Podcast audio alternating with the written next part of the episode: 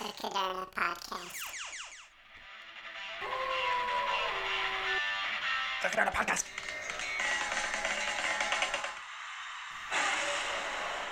The Caderna Podcast. Hey there, everyone. Thank you for tuning in to another episode of the Caderna Podcast. I'm your host, Brian Caderna, and I'm happy to have you joining us. Today is February 7th, 2020, and uh, we're already more than a month into a new decade, if you could believe that. So I hope you've been enjoying our recent episodes and also some of the uh, modifications we made with YouTube. Uh, so that if you want to watch and be a little bit more interactive, see some of our show notes and whatnot, um, definitely check us out there. And uh, it might just be an easier way sometimes to grasp everything and retain all the information we share, as opposed to a lot of my listeners that I know are just kind of doing it on their commute, um, tuning into Apple Podcasts primarily. So check us out anywhere, whichever is the easiest way for you to digest all this info. Um, all about having you on board. So keep spreading that good word and leaving us those nice reviews. So, what are we going to be talking about today? I think this is, is a cool episode because we're really going back to basics, but this is almost going to be like your starter kit to everything you need to know in the world of finance. So, what today's episode is defining financial jargon. This is something that I think is an epidemic in our industry and both financial advisors and people actually in practice like myself as well as our folks in talking heads in media are also to blame for this all right? There's a lot of terms that get thrown around a lot of different acronyms and eventually when we try and communicate that to the average joe there's going to be quite a bit that's lost in translation there so, what I want to do for the next 15 minutes or so is really take a deep dive into what all these different things really mean, kind of simplify it all so that next time you're in a conversation, you know, you're catching up with things. All right. And the reason I wanted to do this is I would consider myself like a, a moderate car enthusiast. I, I like you know watching uh, you know shows on how they build cars, sports cars, muscle cars, whatever it may be, uh, and reading some of the magazines on the latest technology that's used and it's really entertaining to me. But sometimes when I, I just turn on the channel and, and, you get lost in these experts talking about a naturally aspirated engine versus a turbocharger versus an EV or a hybrid, and you know all the different ins and outs of what goes into a car engine, and you could get lost. And before you know it, 20 minutes went by. And you thought it was something that was exciting and entertaining, but you walked away and you can't even tell your buddy what you were just watching. I find the same thing time and time again in finance. So there's a corny little saying that I, I sometimes use that you need sense to make dollars. All right. So if what we're talking about doesn't make sense, nothing is really going to be acted upon. There's not going to be any improvement. Okay. So I really want to take it back to a firm understanding of everything that's laid out on the table so that it does make sense you don't get lost in the weeds and you're able to make decisions with your money. Okay. There's been many, many mistakes. Sometimes the biggest mistakes in all of history were due to inaction, okay, and indecision. So some of those biggest mistakes were by people that froze and they said, okay, there's choices to be made here. I don't know, so I'm not going to make a choice. I'll just kind of stay the course, whatever that may be. And usually that's not the best route towards improvement. All right, so I think we can all make a more confident decision when we understand the language that's being communicated. All right. So, without further ado, um, I want to run into some of the most common ones, and this is a lot from like my clients that will listen to me for an hour and then go back to the first thing I said and say, "Wait a minute, what exactly does that mean again?" So we're going to define these terms, and uh, then we can certainly field questions as we always do, and relay that info in future episodes. Okay. So the very first one, when people think of finance, they think of investing. They usually think of stocks. Okay. So what exactly is a stock? A stock is a, a portion of ownership of a company. Okay. So a stock, which is sometimes referred to as a share of a company, is you or your company or any other investor that says, okay, I want to buy a portion or a piece of Disney or Apple or Microsoft or whatever it may be. So I'm going to look them up on the internet or through my broker and I'm going to put my money into an account, into a brokerage account or whatever it may be, and then I'm going to invest that and purchase 10 shares of Apple or whatever the company might be.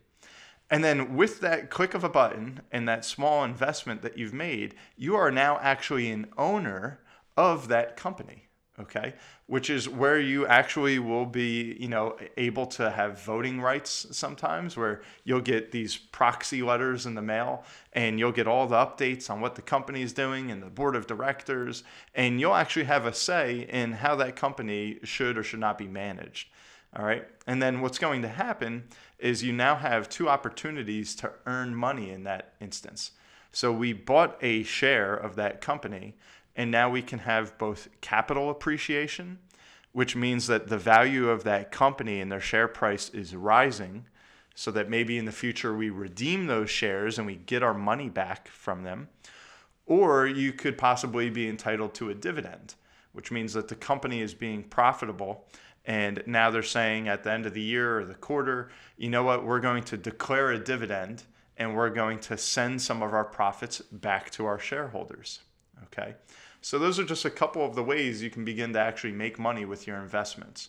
And it all starts with buying a stock or a share of a company. All right. The next thing, where do you buy these stocks? All right. You'll hear everywhere the stock market. Okay. That's one of the most commonly thrown around terms, uh, you know, in any uh, financial literature or channel that you might tune into is the market. So, what exactly is the stock market per se?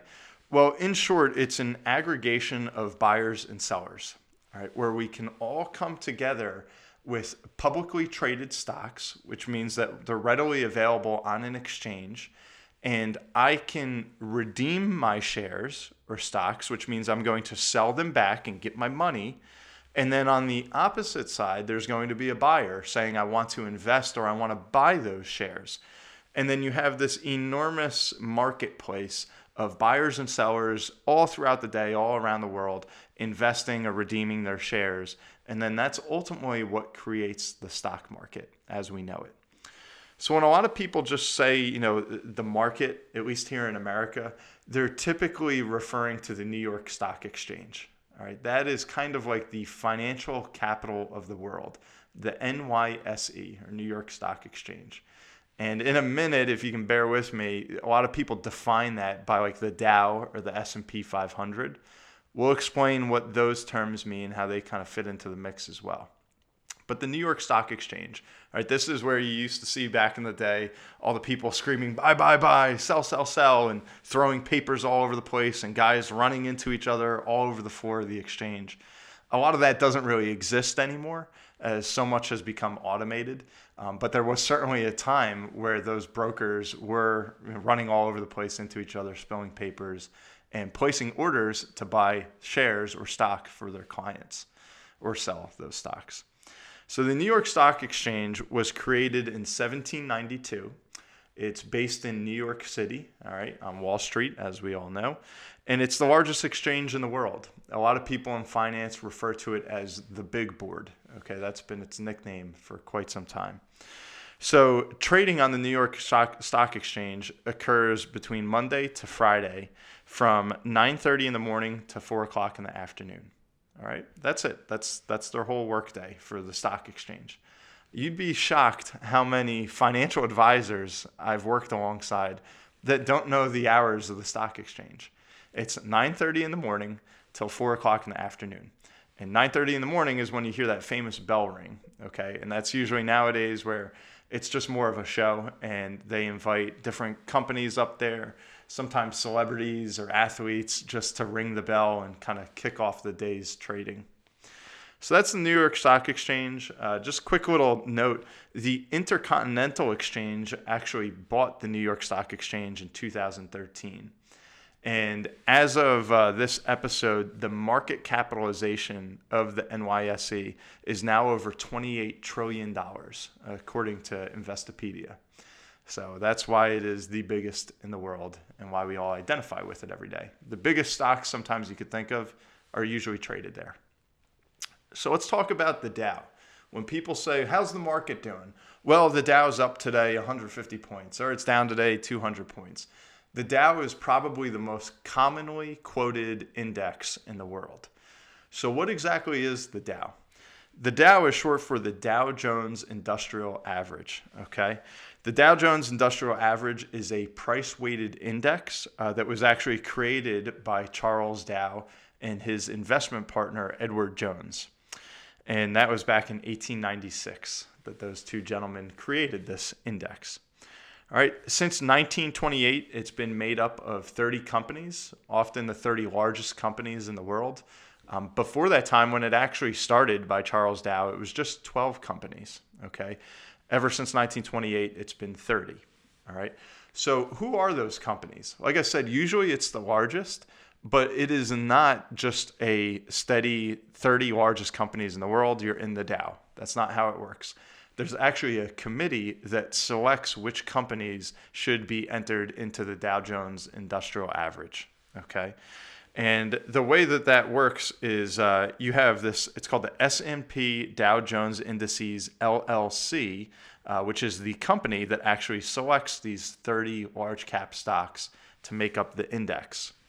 And when I mentioned earlier that it's a price weighted index, what they're actually doing is they take the share price of those 30 companies and then they add them all up and then they divide by what's called the Dow divisor and then that's what's going to create uh, the Dow Jones Industrial Average. Okay, uh, as of this writing, if I could pull it up real quick, or excuse me, as of this episode, the Dow is trading just over twenty nine thousand. Okay, we're right around an all time high, as you probably often see in the news. So that's the Dow. Quick little fun fact the what was the only remaining member of the Dow Jones Industrial Average just a few years ago. They were in it since inception. If you want to guess, I'll give you a second. It's a company called General Electric or GE. GE has fallen on some rough times as of late, and by virtue of that, they've recently been booted from the Dow. Okay, so they were proud to be, you know, the longest standing member of the Dow. Uh, but in 2018, they got the boot. They were actually replaced by Walgreens. Okay, Walgreens Pharmacy.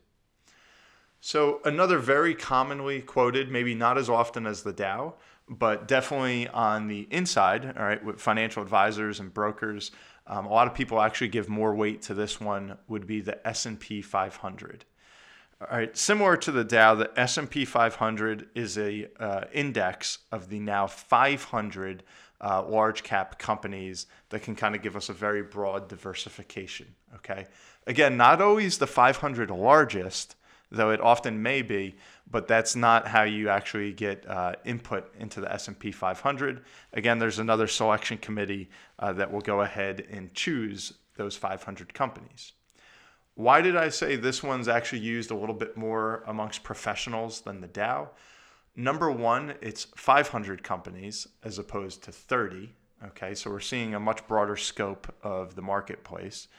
And two, it's what's called a capitalization weighted index. What that means is we're actually taking the market cap of all of these companies. All right, so the market cap is going to be the share price times all of the shares outstanding. All right, so in a way, that's kind of like the total value in a way of that company. So we're going to take all those of these 500 companies, tally them all up, and then we're going to use another divisor uh, of that total to come up with the S&P 500. All right. As of today, again, February 7th, 2020, the S&P is trading just over 3,300. Okay, also near all-time high. So those are your two biggest indices. Um, whenever you turn on CNBC or any other financial news, good chance you're going to see those or hear about them. The next thing, right in line with that, another term I often hear thrown around by people, and sometimes they have no idea what it means, is blue chip stocks. A blue chip stock is just a nickname. That's not a technical term by any means. Uh, lots of times people call a blue chip stock something that either belongs in the Dow or the S&P 500.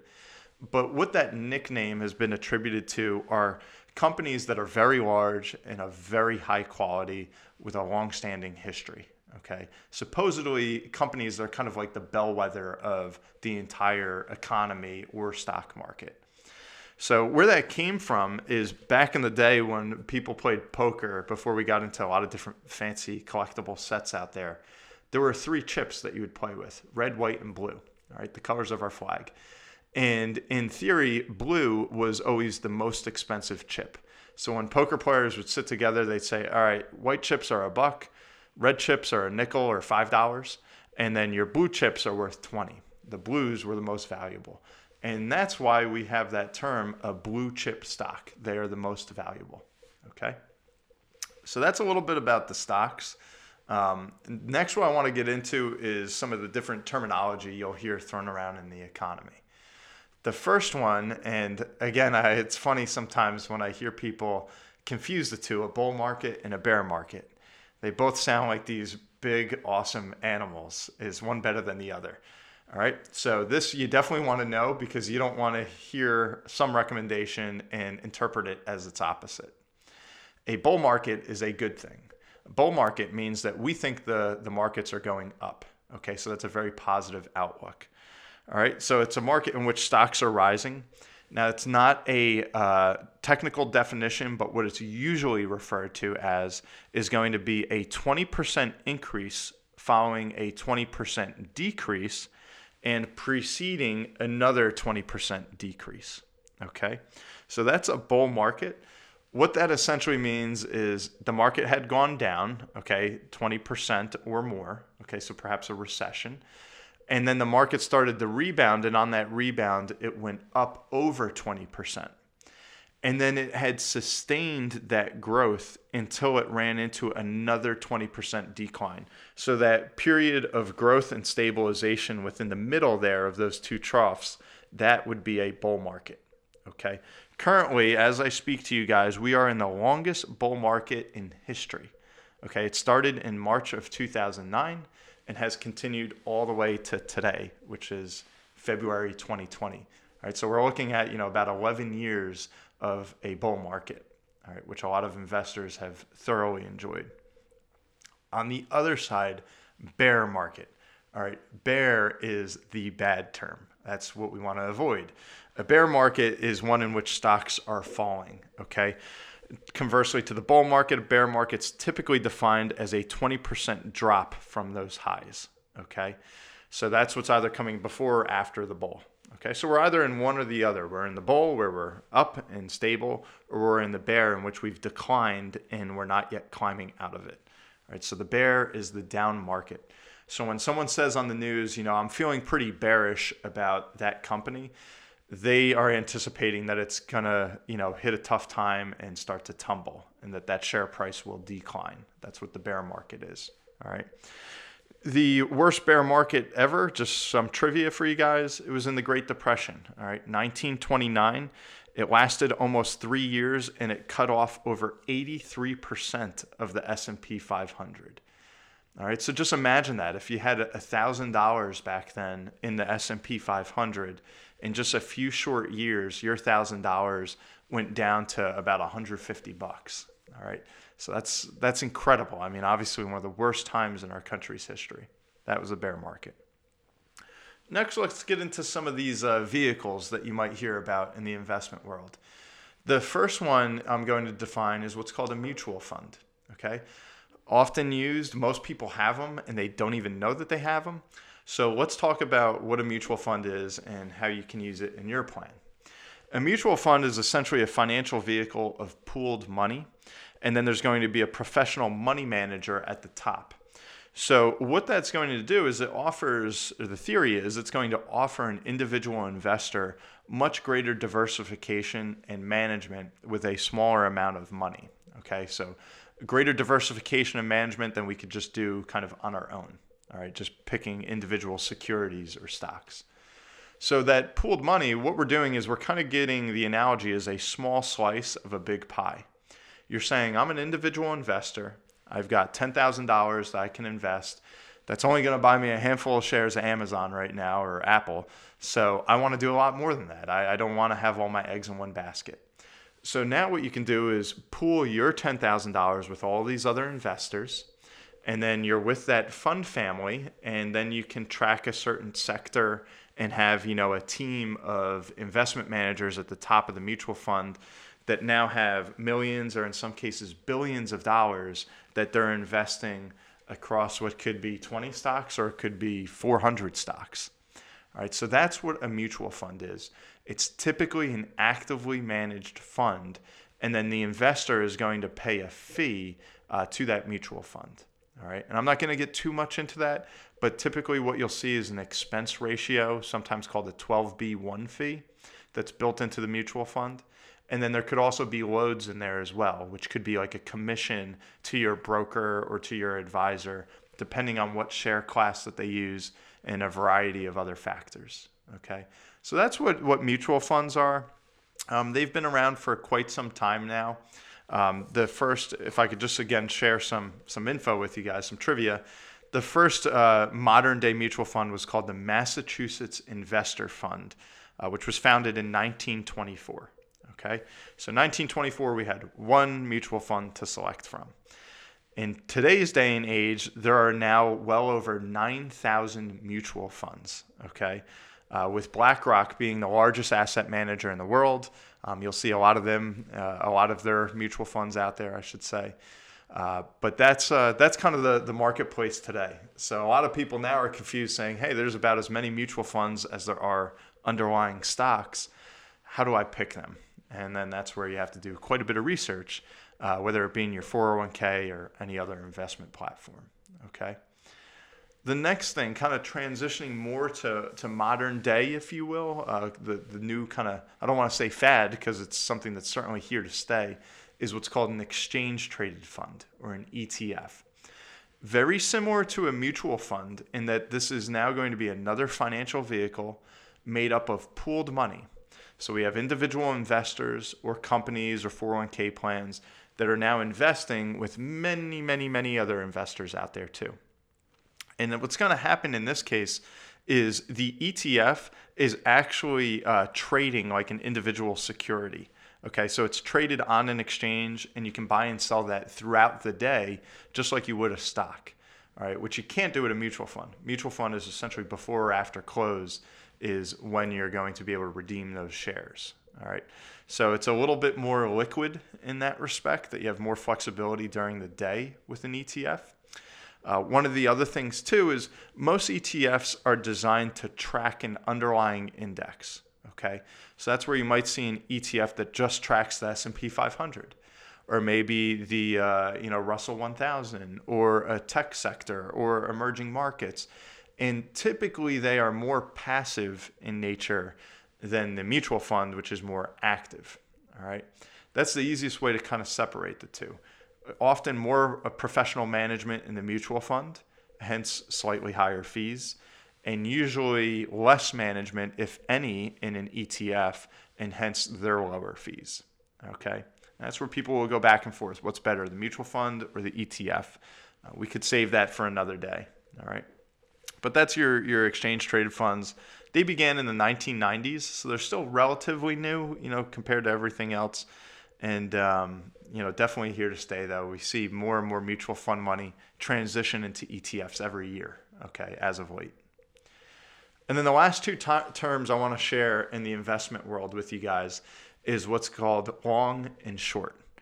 All right, so when I'm long something, uh, that means that again, I'm positive or I'm bullish on that. When I long something, it means that I have a positive amount of that investment and I expect whatever that financial instrument is to increase in value. Okay.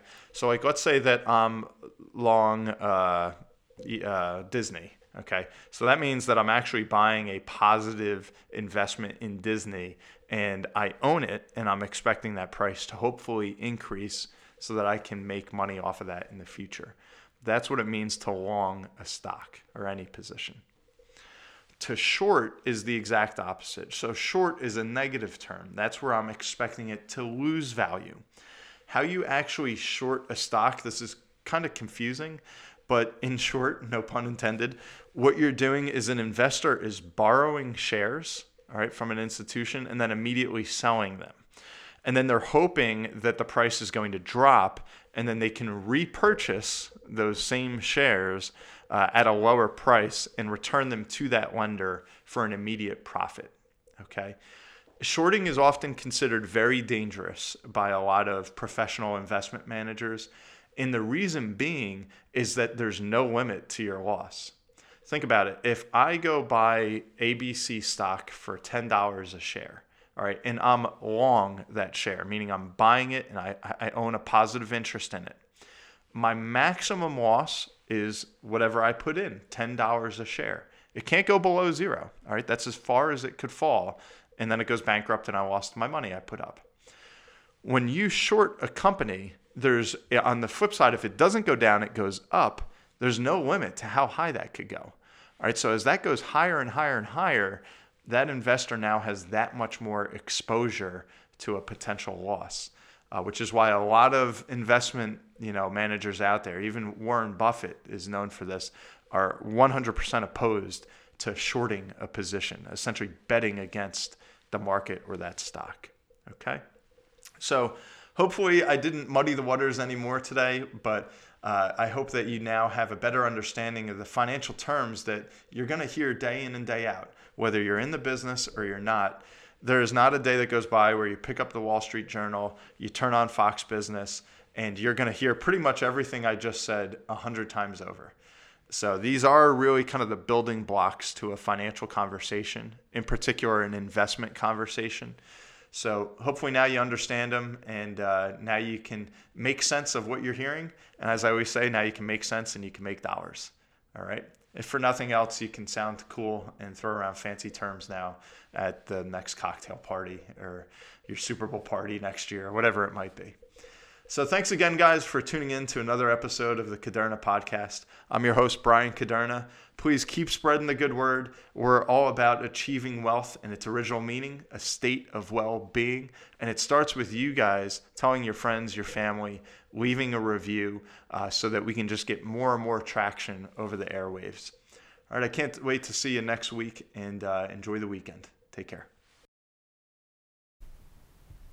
The Caderna podcast is for informational purposes only. Individual situations may vary, and the information should be relied upon only when coordinated with individual professional advice. Guardian and its subsidiaries do not provide tax, legal, social security, student loan, mortgage, or real estate advice. Listeners should contact their own tax, accounting, or legal advisors or the Social Security Department in this matter. All investments and investment strategies contain risk and may lose value. Brian Caderna is a registered representative and financial advisor of Park Avenue Securities, LLC, Pass, 300 Broadacres Drive, Suite 175, Bloomfield, New Jersey 07003. Securities, product services, and advisory services are offered through Pass, a registered broker dealer and investment advisor. 973 244 4420. Financial representative, the Guardian Life Insurance Company of America, Guardian, New York, New York. Pass is an indirect, wholly owned subsidiary of Guardian. Caderna Financial Team and International Planning Alliance, LLC, are not affiliates or subsidiaries of Pass or Guardian. Caderna Financial Team is a division of International Planning Alliance, LLC, a general agency of Guardian. Pass is a member of FINRA, SIPC. California Insurance License Number OK04194. Content of the Caderna podcast is copyright of Brian M. Caderna, all rights reserved. Any redistribution or reproduction of part or all of the content in any form is prohibited without prior permission from the Caderna podcast. The views and opinions expressed herein may not be those of Guardian Life Insurance Company of America, Guardian, or any of its subsidiaries or affiliates. Guardian does not verify and does not guarantee the accuracy or completeness of, of the information or opinions presented herein. Any third party materials referenced cannot be endorsed or verified by Guardian and are used as the opinion of the author. Guardian, its subsidiaries, or affiliates do not provide or issue or advise for mortgages. This material contains the current opinions of the author, but not necessarily those of Guardian or its subsidiaries, and such opinions are subject to change without notice.